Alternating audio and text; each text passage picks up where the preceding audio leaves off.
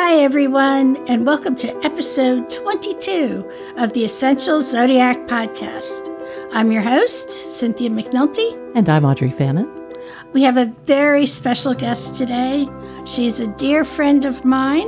Her name is Susannah Ravenswing. She and I will be discussing her new book about her path as a shaman called Singing to the North Wind.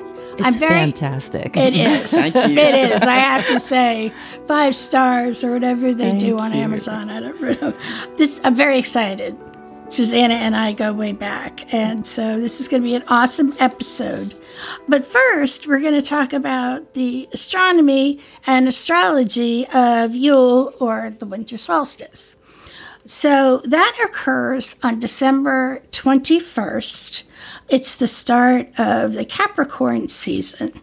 Now, you remember Capricorn is ruled by Saturn.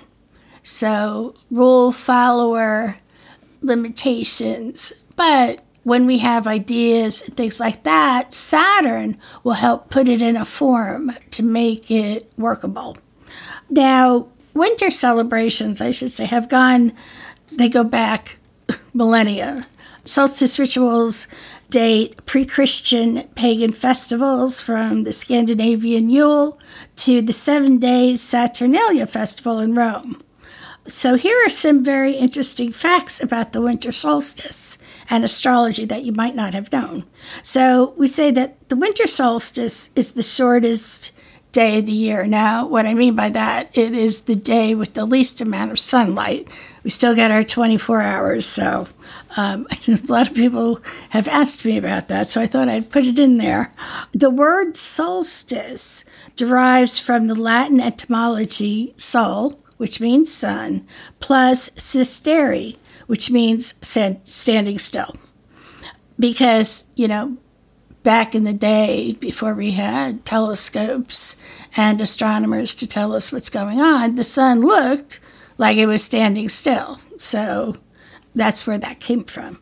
So we are in the northern hemisphere. So the solstice period occurs around December 21st, sometimes the 22nd.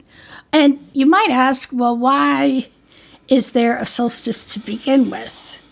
And that is because the spinning Earth is tilted on its axis at a 23.5 degree angle. So for all you astronomy nerds out there, that's a little tidbit.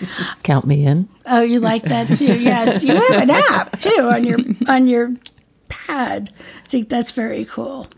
Uh, so the opposing northern and southern regions of our planet receive more or less daylight as the Earth revolves around the sun.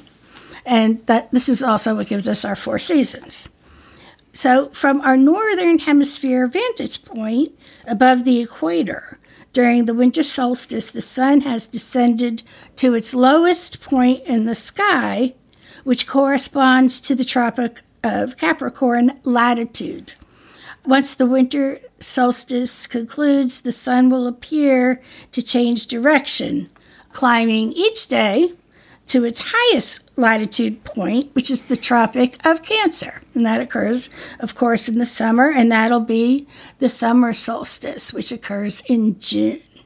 So, one thing about astronomy, astrology, everything has a purpose. It's not something random out there. If you do a little research, you you often find out, you know, the method behind what may appear uh, as the madness so now solstice rituals date back to pagan festivals long before Christmas as we know it.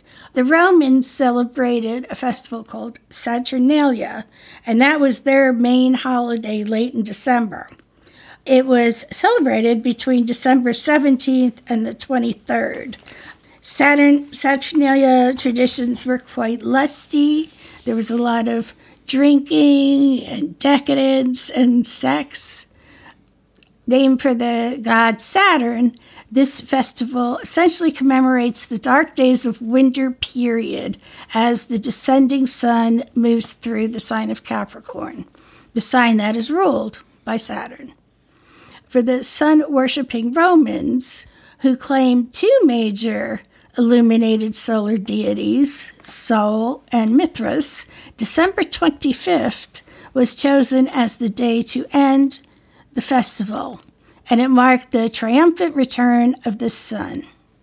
So, for many of you pondering that date out there, back in the day, the Christian powers that be chose December 25th as the birth of Christ, keeping in keeping in line with all the other solar celebrations, you know, sun and sun.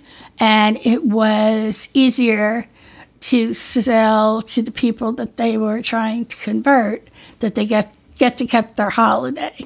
But back in the day, Christmas is not how it was that we celebrate now.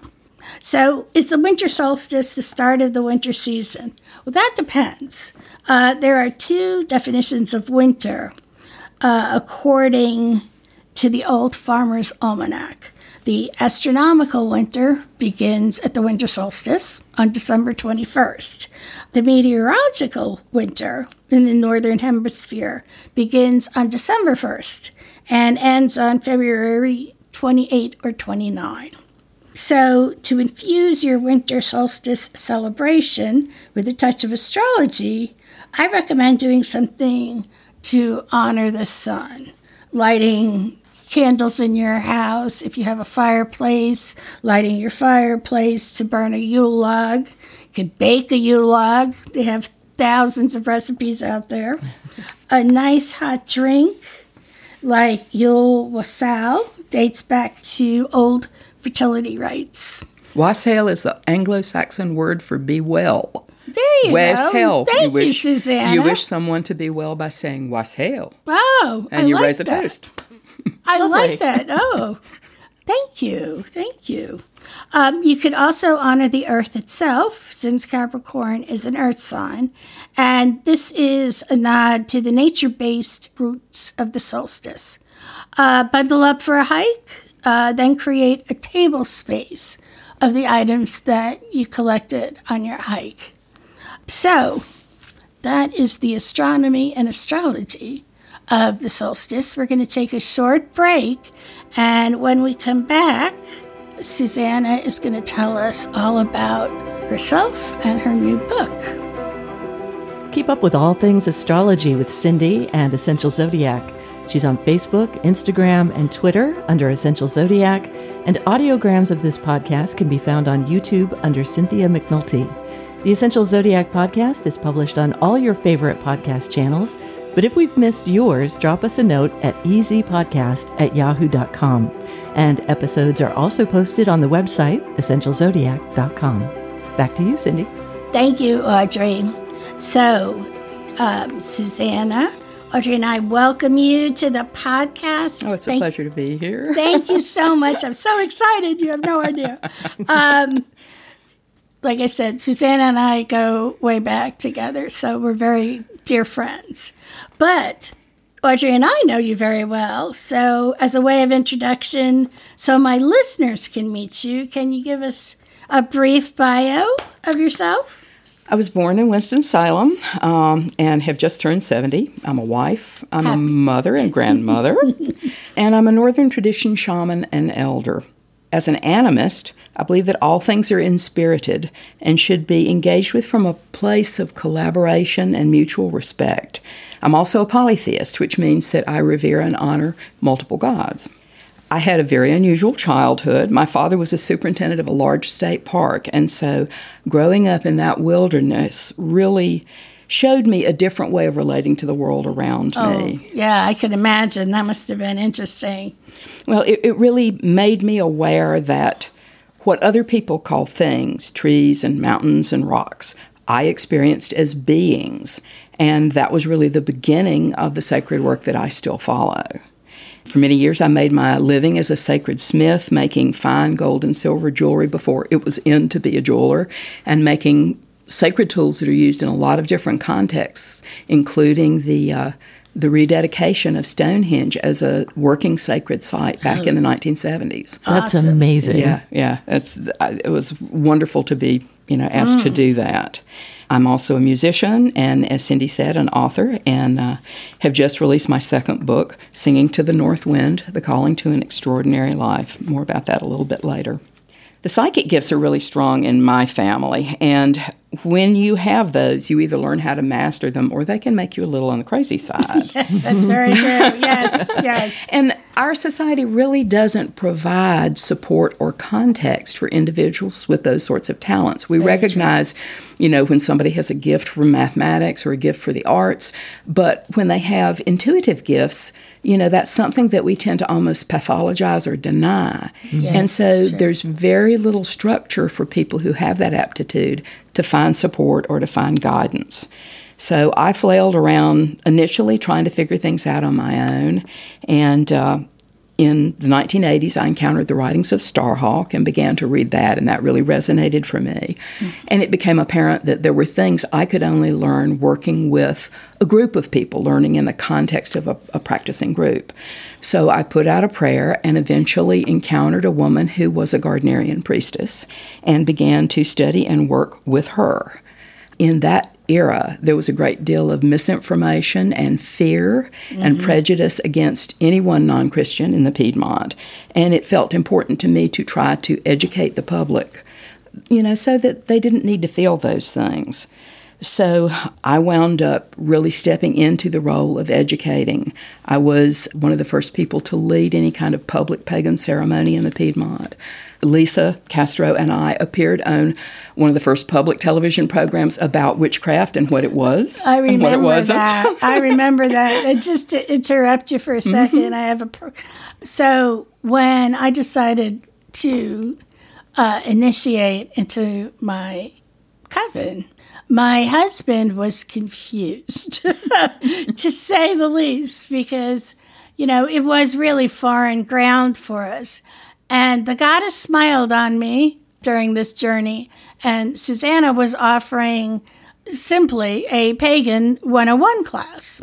And you know was going to explore the very basics. And my high priestess lisa told me about it. I told jay about it.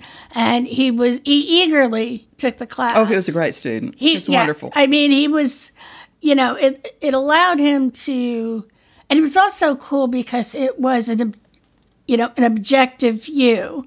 You know susannah was there to of course teach and have everybody learn but she didn't have a personal stake in jay and i right? So it was very good to get that objective point of view. And he's like oh okay i get it now. And that made my journey a whole lot easier. So i thank you a million times over for oh. that one susannah. Well, that that desire to educate is something that really comes naturally to me. My grandmother was a college professor. Mm. Both of her daughters were educators, and so you know that's just part of the family culture that I came up in. I went on to eventually help with the late Susan Wessels found the Path of the Moon Collective, which has Right. continued until very recently. It may still be active for all I know. These days, my husband Eric and I live in sacred partnership with the land that we call Two Trees in southern Stokes County, where I presently have my private shamanic practice. And I serve the community by healing people and healing the land. I have students and apprentices and also offer classes and public ceremonies through 18 Springs Community Healing Center in Winston-Salem. Very cool. Very cool. So, can you explain a little bit on how being a shaman differs from someone like myself? I, for simplicity purposes, I identify as a witch. It's a little bit more complicated, but for simplicity. Uh, so, could you get into that a little bit for us? Absolutely. Both traditions are practices rooted in indigenous spirituality and ancient practical wisdom. Both recognize the ability of skilled practitioners to access altered states of consciousness and through that to alter shared consensual reality through will and intention. That's a very packed sentence. Yeah. Would you mind unpacking that a bit for us? you learn to master your own will and ability to visualize goals and create them through the aid of the techniques of magic which you learn. Very, Very good. Mm-hmm. So, at the same time, shamanism differs because it is specifically a service profession. If I were working solely in a Norse context, you might refer to me as a seiðkona or a Völva, both of which are words that mean witch, because Ah, in that culture, that those Right. were the terms for people doing the same thing that I do. But because my practice also incorporates a lot of Mongolian and Siberian elements, and those words are utterly unfamiliar to you know the people who Right, come to me. right. I use the word shaman because that's what my community has acclaimed me as. And uh, traditionally, you don't. It, it's not appropriate to call yourself a shaman. The people that you serve have to decide that that's the role you're filling in a community. Right. I've heard that before. You know, if someone calls themselves a shaman, they're not a shaman. It, can be a, it can be a red flag. Yeah, that's a red flag for you. So there you go. Another tip out there, guys. Yeah, the uh, the word comes from a Siberian word meaning frenzy, and it's often used inappropriately. It's not a religion; it's a practice done within the context of an anchoring culture. And there's a big difference between practicing shamanic techniques and actually being a shaman. Most people claiming to be shamans use techniques out of context, and uh, they tend to incorporate a lot of New Age and other sorts of techniques mashed in, kind of appropriated techniques and culture that really aren't appropriately combined with it.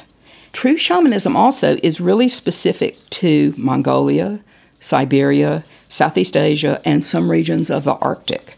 Many cultures, such as those in Central America, some Native American peoples, people in South America, have their own wisdom and medicine traditions that some people errantly refer to as shamanism, but really they're technically not. What they are is animists. Right. Um, interesting. Very yeah. interesting. At its heart, shamanism is really about sacred reciprocity and right relationship. What I mean by that is that over time and with great care, the shaman cultivates this collaborative relationship with helping spirits that may be deities, their ancestors, or other spirits, and develop this working relationship where the spirits assist them in work that needs to be accomplished within the community. I'll say, you know, having having visited Two Trees, your land feels rich and loved. Oh, it very much is. and we are so fortunate to have found that particular piece of land. Yeah, because it's hard these days to find some things. So that speaks to you. Mm-hmm. That speaks to you. So now, when we met 20 plus years ago, you were the high priestess in a Gardnerian tradition.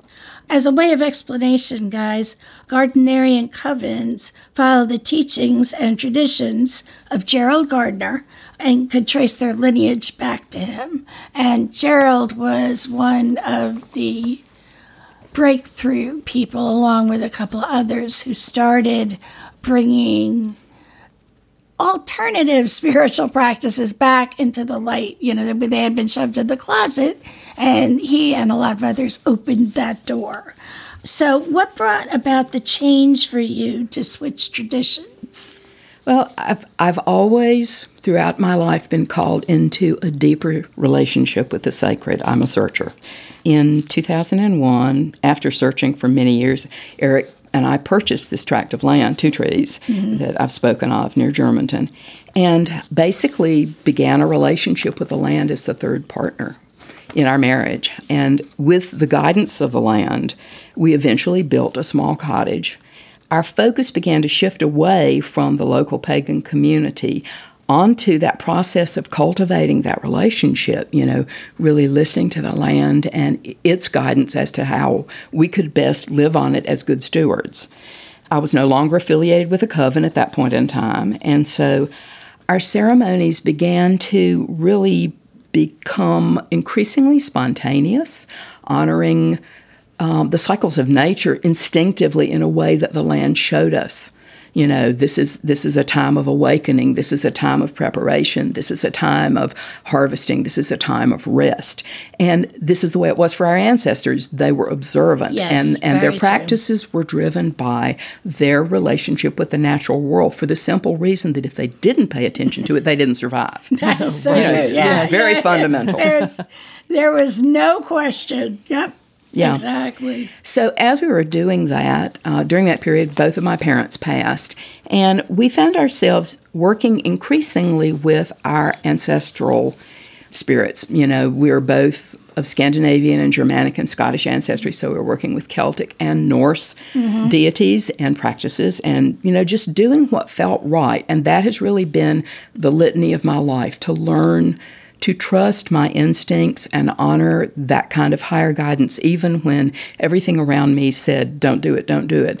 To trust that, you know, I had had my trust in myself undermined a lot as a child, as many children in our culture do, mm-hmm. Yeah. and so this life journey has been about reclaiming that sovereignty and that trust in myself. So by 2015, the Norse gods were really playing a strong role in my spiritual practice. And that year, I was diagnosed with thyroid cancer and eventually underwent surgery to remove my thyroid and some other bits and parts. that created a situation that threw my electrolytes out of balance and on the brink of death. I, I literally was in the process of dying, and I knew I was dying. The Norse goddess Freya appeared and surrounded me with the most wonderful, loving energy and began to take me apart and rebuild me. This is consistent with classic shamanic practice that, that you undergo this this dismembering and rebuilding experience that Right. Your, your cup is completely emptied. absolutely and, and taken apart and rewired and when i came up out of that you know everything was in balance and i really experienced the world around me in a different way. It was as if someone had really turned up my sensitivity significantly that left me then challenged to try to figure out how to manage that heightened sensitivity, which was quite overwhelming. Right. You know, I- Sure. Yeah. to, to walk in a Walmart, forget it. You know, there was just No. absolutely no way deer in the I don't go. I don't go to the mall anymore. I don't go to the mall anymore. I just can't handle it. Well, I owe my life to Freya, and I will serve her for the balance of my life through service to my community and to my holy powers. She's a goddess of love and passion for those who are not familiar with her. That's that's the way most people think of her as this sort of sexy Nordic woman. But there's a whole lot more to her Oh, than that. Yeah, oh, the, Oh, yeah. the goddesses are multidimensional. She's also a fierce battle goddess. She gets to choose the first third of the slain on the battlefield, even before Odin himself. She picks the first third of those to go to her hall, Sessrúmnir. And interestingly, women who die in childbirth are also considered heroes and go to Freya's hall, which hmm. I love. I, love that, yeah. Because if you've given birth, you know that's a heroic act. Yes. I think the thing that that has been most prominent in my relationship with her is that she really teaches and emphasizes self-esteem. She just mm. really focuses on the reclamation of sovereignty, especially for women. Right. And that is so important as we deal with the force of the patriarchy in our dominant mm-hmm. culture. Very um, true. so Very true. She is the teacher of Seiðr, which is the word, the Norse word for magic, and was the person that Odin even went to to learn. She made him wear a skirt for a year before she was willing to teach him these powerful arts that I she I like knew. this goddess. Yes, I like this yes. goddess. She's my kind of gal. yeah, so so that is how I made my way from a Gardnerian priestess to a Northern tradition Right. shaman. That's very interesting. And and I would mention that in the wake of this dying and remaking, what I wound up ultimately doing was seeking out formal apprenticeship and going through very, very rigorous training, mm-hmm. a lot of ordeals. It was no walk in the park, and eventually Right. initiation. Right. And I am considered an elder in the Northern Shamanism Guild at this point. Very cool. You know, I always find it fascinating on how we come to our spirituality. My spirituality is very important to me. When I didn't have a spiritual home, I really felt lost, and that's not a cliche. But what I've noticed is people I've talked to who are who identify as shamans, witch, spiritual warriors, Norse, whatever, have all have like this crisis in their lives. I went through a crisis in my life, not certainly not as dramatic and terrifying as as you did, Susannah, but the life as I knew it was in turmoil and gonna implode, right? And my tr- I was raised Catholic, and when I went to my priest, you know, because that's what we were taught to do, you know, I mean, basically, he told me I was a bad person and to leave. So I didn't get what I needed. So eventually, things worked out, and but I said I would never step foot in the Catholic Church again. But I needed something you know, so I went through all my research and everything. But I just find it fascinating that, you know, all the pagans I've talked to have some kind of moment, that that watershed moment where they're like, you know, no, I, I have to find or I have to listen to that voice. I so. think it just speaks to the mm-hmm. deficit in in the the spiritual traditions which are most broadly accepted in our culture. Very true. You know, I always I joke around with my high priestess all the time that I became a better Catholic when I initiated into the coven because you you you know you're kind of like she in the congregation you're kind of like watching a play you know you there are some p- parts for you to you know repeat after but all the mystery all the important stuff you're not told. You know, it's like, well, you know, you don't need, like, don't ask, don't tell kind of thing. So when um, I started initiating in Clan Celtic and getting my lessons and learning, I was like, well, that's why they did blah, blah, blah. So, but I always find that fascinating. Now, what are some of the services you offer, Susannah? What could we get from you? Fundamentally, I'm a healer and a spiritual counselor. Clients come to me who are struggling in their lives, and I help them explore spiritual components that contribute to their life difficulties. And there can be lots and lots of different sorts of factors. I can use tools such as ceremony and divination in exploring that and opening that up. Divination is really important in my practice. While I use tarot and other familiar forms, I primarily use the Norse runes, which is a 33 symbols that are inspirited and uh, they really work together in a very cohesive way that's not immediately accessible. People often say, oh, well, I have runes, but I can't get them to make any sense because you have to court them as individuals. Right. You know, right, you have right. to establish friendships with them as individuals and work with them respectfully as individuals. Otherwise, they just don't play. You know, it's that simple so many people don't think about their tools in that way. Absolutely. But I'm an animist. So every one of my tools is a friend. I walk into my workspace and I honor my drums. I say good morning to my shaman's coat. I go to my altar and I greet the things that are on my altar because they aren't things, they're friends. And I could not do my work without their assistance. They empower me and they protect me and they offer me insight that I can then bring to the table with my clients. I also serve as what's called a spákona or a medium. I go into a trance state and the holy powers are able to speak through me. I deal with problematic spirits in spaces what some people would call ghost busting, cleansing houses, cleansing land that's had bad things on it. This is an aspect of geomancy, which Audrey, you have experienced some of with me. Yes, yes, that's fascinating. That that idea that we can bring the energy in a place or a piece of land into balance in such a way that it supports the best health of those right. there. You know, whether it's the people or the trees or whatever is present. You know, you need Susannah if, if there's just an icky place in your in your house or you know yes. on your land. and and I've had enough follow up feedback from clients to know that what we do together to, to resolve that really does make a significant yes. difference oh, in yes. the space going forward. I also, you know, as a priestess or a clergy person of any sort would, I create rites of passage. I handfast and marry people. I bless babies. I bless houses. I do funeral rites for people, you know, officiate whatever a legitimate clergy person can in the state of North Carolina. Right. But in many ways, what I'm really doing is doing these things in the context of Nordic and Eurasian culture. And these are cultures that have contributed significantly to us in the West, but I think a lot of those contributions have been overlaid with, you know, more recent things, and so they're sort of lost in the dimness of the past. Yeah, yeah.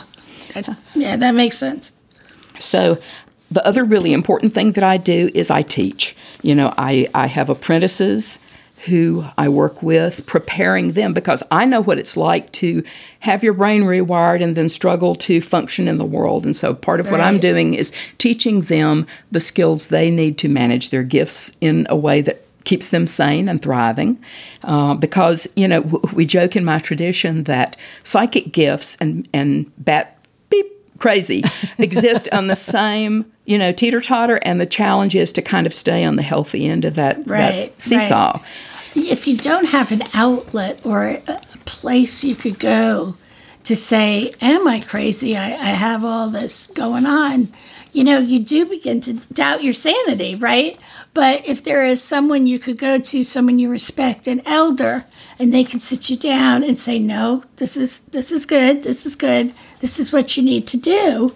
You know, it's a whole different kind of situation. And and a lot of times that's why people come to me. And what we win, wind up discovering is that it's not an either or. Yes, they may have gifts, but they also may need to do some deep healing work inside themselves. Right. And so I have a network of practitioners in the area with lots of different skills. And I am a huge fan of therapy. I've spent many years in therapy and it has been deeply empowering and healing for me. So I I know what I can and cannot help people with, and I can make suggestions about what else they might do.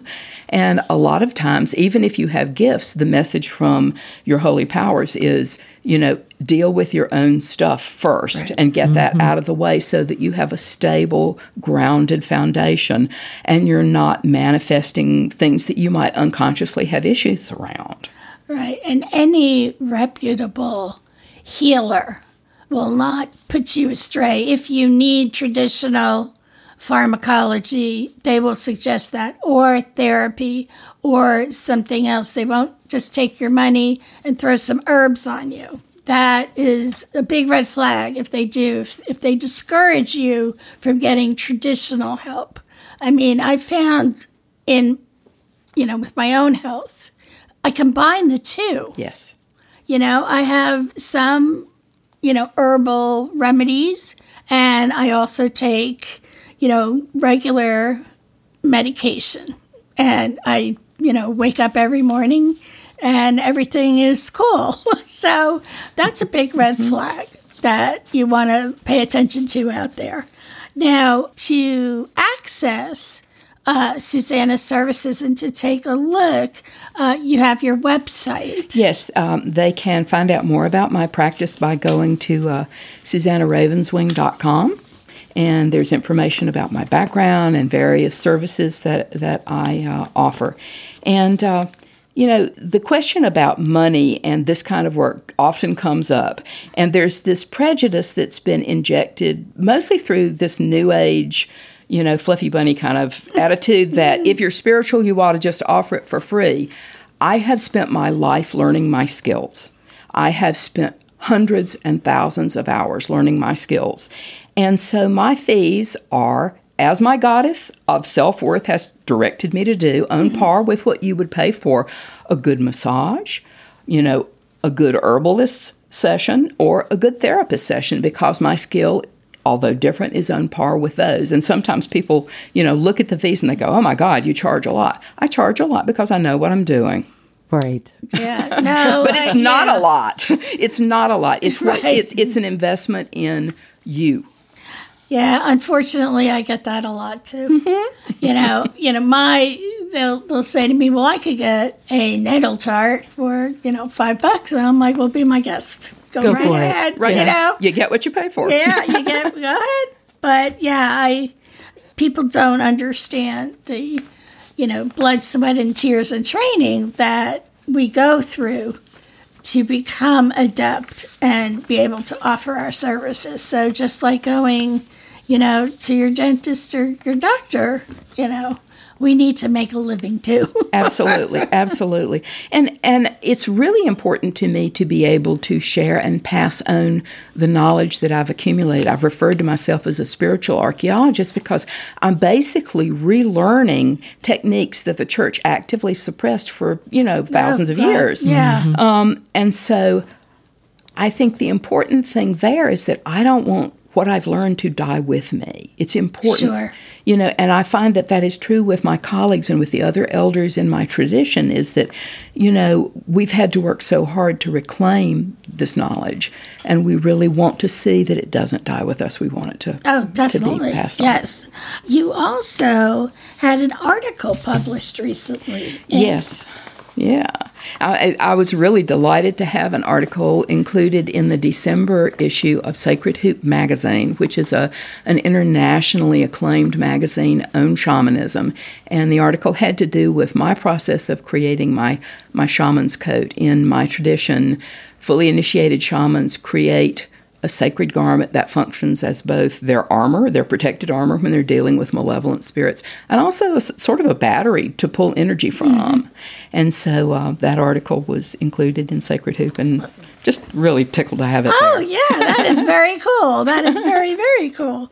And now, uh, what will your Yule celebration look like?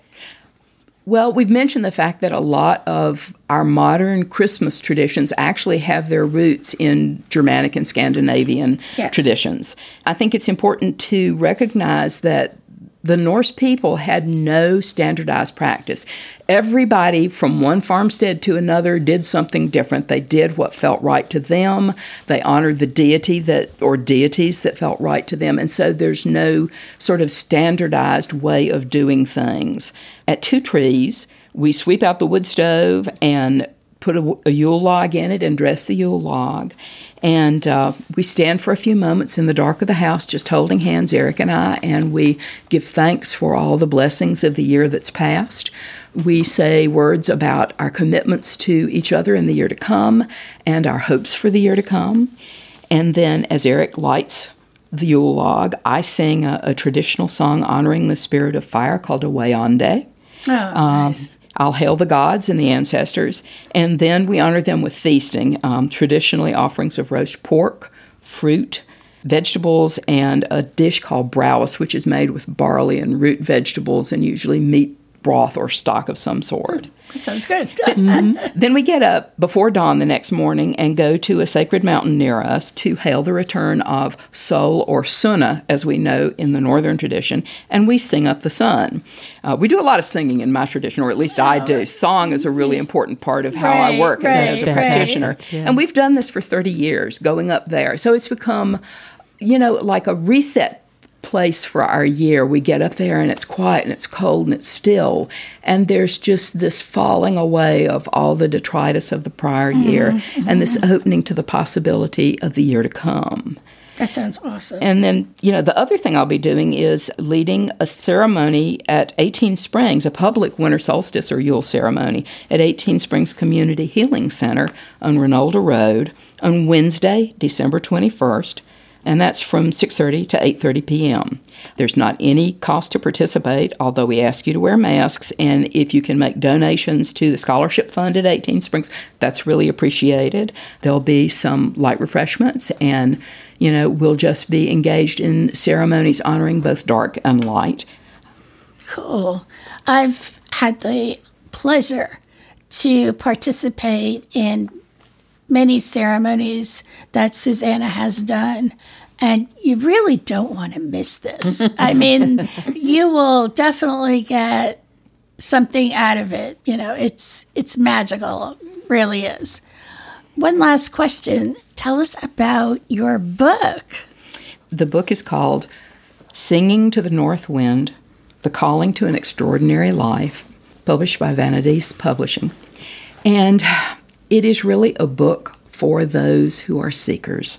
It's a memoir of my life journey into sacred service, and it explores the power of deep collaborative connection with nature and living one's truth. We live in a society that is inclined to put people into tidy little boxes. It's Oh, very yeah. reductive. and when you're an individual who doesn't fit neatly into those boxes, life in our culture can be very, very difficult. And um, Yeah. I just really wanted to share my own journey as a way of giving others hope and to say, you know, it is possible to live a powerful, authentic, self created life.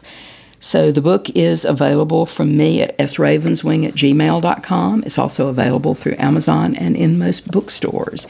And uh, I really hope that you will enjoy it. I found with both of your books, the Dwergar book and Singing to the North Wind, really made me rethink some of my own rituals or process, you know, just in terms of engaging with my own creations, my own spirituality. I, I really appreciate them. Thank you. Thank you. That's that's what it's all about. Yes, wonderful.